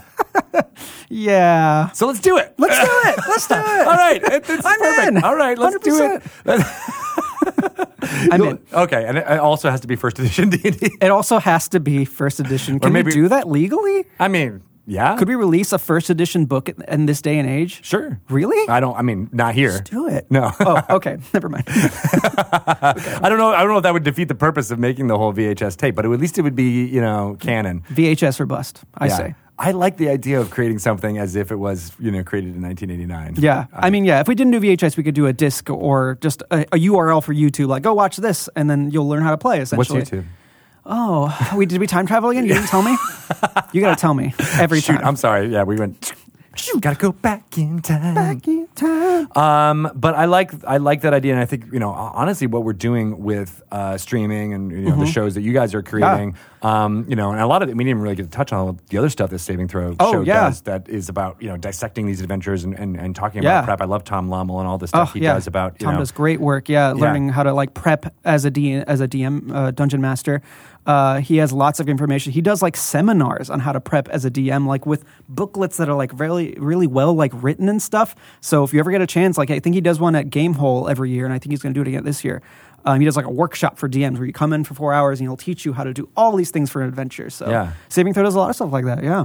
And I, I, I love that, and I think essentially, you know, what you guys are doing, as well as the greater D and D video creation community, Yeah. is doing what that VHS tape was trying to do. Essentially, back yes. There's a lot of more free information now compared to buying a, a board game with a VHS tape. But I just love the having this thing that comes in a box for you. I don't know. I know, right? But the laptop is your box. I now. guess it's a very expensive box. just saying. Can we give a laptop in every box that we sell? Next, yeah, right. That's next level. a netbook or something with one video loaded. With a single video, Yeah. that's a VHS. Like, uh, uh, Open this laptop and press play. It only has like three charges. You can watch it three times. I dig it. I dig it. well, that's the way to get the youth into Dungeons and Dragons. Yeah, but there the is youth. another way. Okay. Which is the Dungeons and Dragons Young Adventurers Guide. Yes. That uh, uh, are from Ten Speed Press. Um, Jim Zub was a lot of the writer on that, but it's Stacy King uh, as well as uh, some other thing with all original artwork. The artwork is gorgeous. I know. It's so good. I was. Just, do you listen to Scriptnotes? I do, oh wait you you've talked about this a lot on this podcast. That's where I've heard about it. Yeah, with, But- with John August and Yes, Craig Mazin. yes. They're you know huge writing screenwriters, but they always uh, mention D and D randomly. Um, and they mentioned the Young Adventurers guides. They're like, oh, it's probably just pickup art. I'm like, no, it was not pickup art. It was Yeah. all original art that you know. I think Jim was fighting you know for them to do it, and and they agreed. And it's a great you know. Um, uh, uh, way in to these Dungeons and Dragons concepts, kind of similar to this VHS tape that you Yeah. keep, we keep referencing, Yeah. but it is a way to get those things out there in a way uh, that young kids can read. Yeah, absolutely. Yeah, it's a great way to get into that. Right. So there's two out now: Monsters and Creatures and Warriors and Weapons.